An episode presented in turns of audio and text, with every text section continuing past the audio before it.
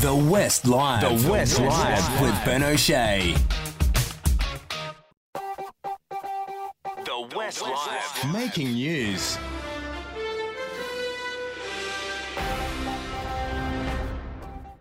And joining me in the studio is Sunrise correspondent Matt Tinney, here to count down the 23 biggest stories in 2023. Today, we're going to do numbers 14 to 11.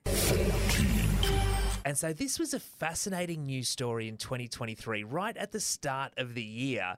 And it might have slipped off the minds of a lot of people. But do you remember in the middle of January when a tiny radioactive capsule went missing in Outback WA? It was lost off a truck. It's very small.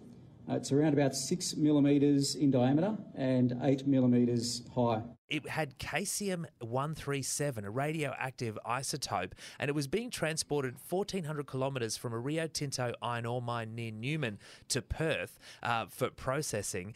Uh, and remember when it went missing at It the fell time? off the back of the it fell off the back it? of the truck, Yeah. and it took uh, like a, maybe a week or so before it, we were notified that it was even missing because I think they maybe hoped that it would just turn up. And then didn't they use a car to try to detect the Well, they- radioactivity? they, brought in, so the authorities brought in specialist search crews, um, Yep. firefighters, nuclear science specialists, um, and this special equipment that could detect gamma radiation from uh, 20 metres away. And the plan was to load this equipment on the back of a car uh, and drive the 1,400 kilometres. right. But it was considered such a difficult thing to find this capsule. Needle it in was a like haystack. A needle in a haystack. And it made global news. Like the BBC, CNN, everyone was reporting on this It was on the side of the road, tiny wasn't it, in the capsule. end? it was two meters from the side of the Yeah. road, 70 kilometers from uh, the mine where it was originally set. The search groups have quite literally found uh, the needle in the haystack. Uh, and so they probably could have found it in a day uh, if they'd used this equipment from the start. Uh, and it took them a, a week or so, Would but have they been found awesome it. if they put it like in the WA museum or Yeah, something. I know, amazing, amazing. Um, so that was that was to me one of the one of the Yeah, I weirdest did like that story. Mm. surprise stories of the year. On February 6 this year, a 7.8 magnitude earthquake struck southern and central Turkey and parts of western and northern Syria. It was the largest earthquake in Turkey since 1939 and was felt as far away as Egypt. Now, do you remember the, the vision that we got out of Mm. that earthquake? It was just absolutely shocking.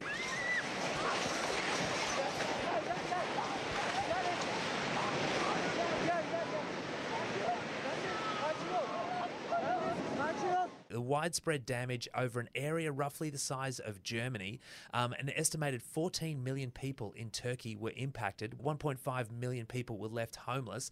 The death toll now, looking back on it, was just under 60,000 people. Uh, lot of 50,000 in Turkey, uh, nearly 10,000 in Syria. The deadliest earthquake um, in present day Turkey since the year Mm. 526 And remember, it had a, quite a political fallout as well. huge, huge Yeah. Mm. political fallout. You're absolutely right. Like the the damage bill was estimated at nearly 150 billion US dollars in Turkey, and there were a lot of criticism of the Erdogan government over its response, um, over politicizing the earthquake response, and also the corruption and negligent management of building Building codes. codes, yeah. Because you remember all of the stories that came out after the Mm. earthquake, and people were like, well, you know, basically they had amnesty periods where construction companies didn't even have to get buildings licensed. They could just put up whatever they want. And then all these buildings, of course, fell They down fell. Mm. in the earthquake and killed t- thousands of people.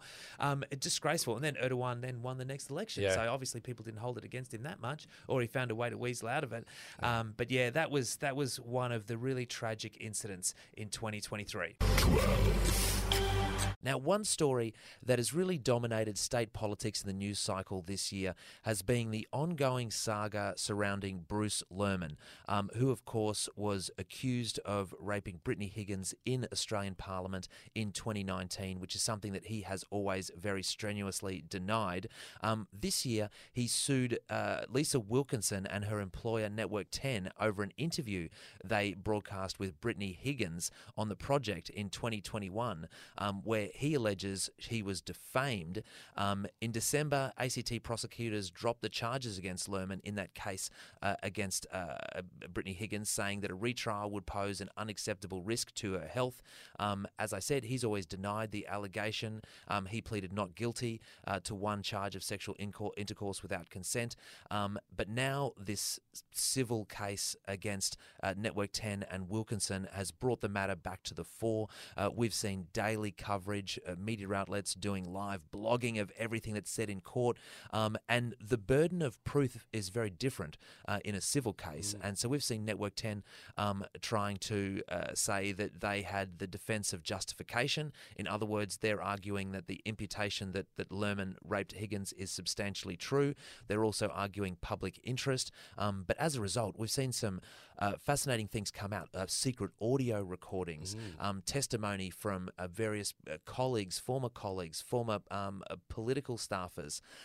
It has been something that has captured the attention of the nation. I can't necessarily say that it, overall it's a positive, though. Uh, not, I don't think there's any winners yeah. in this case whatsoever.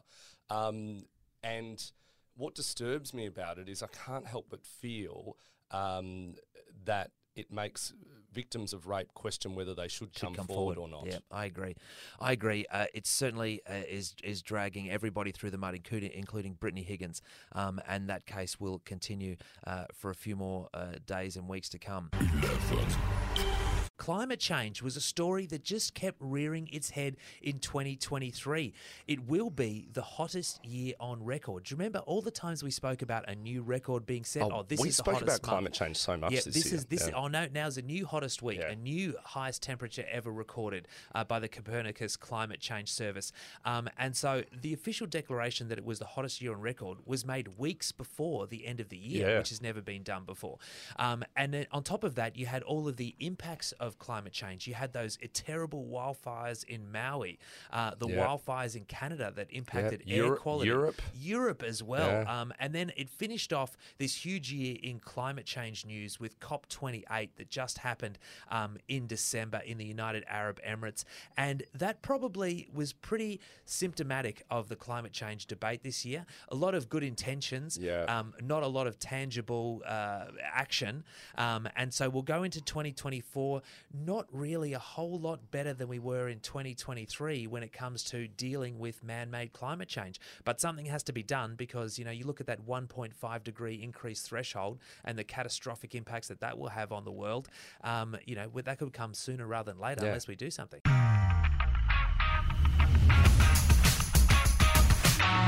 You've been listening to The West Live with Ben O'Shea. If the story behind the story matters to you, then you can count on thewest.com.au to deliver.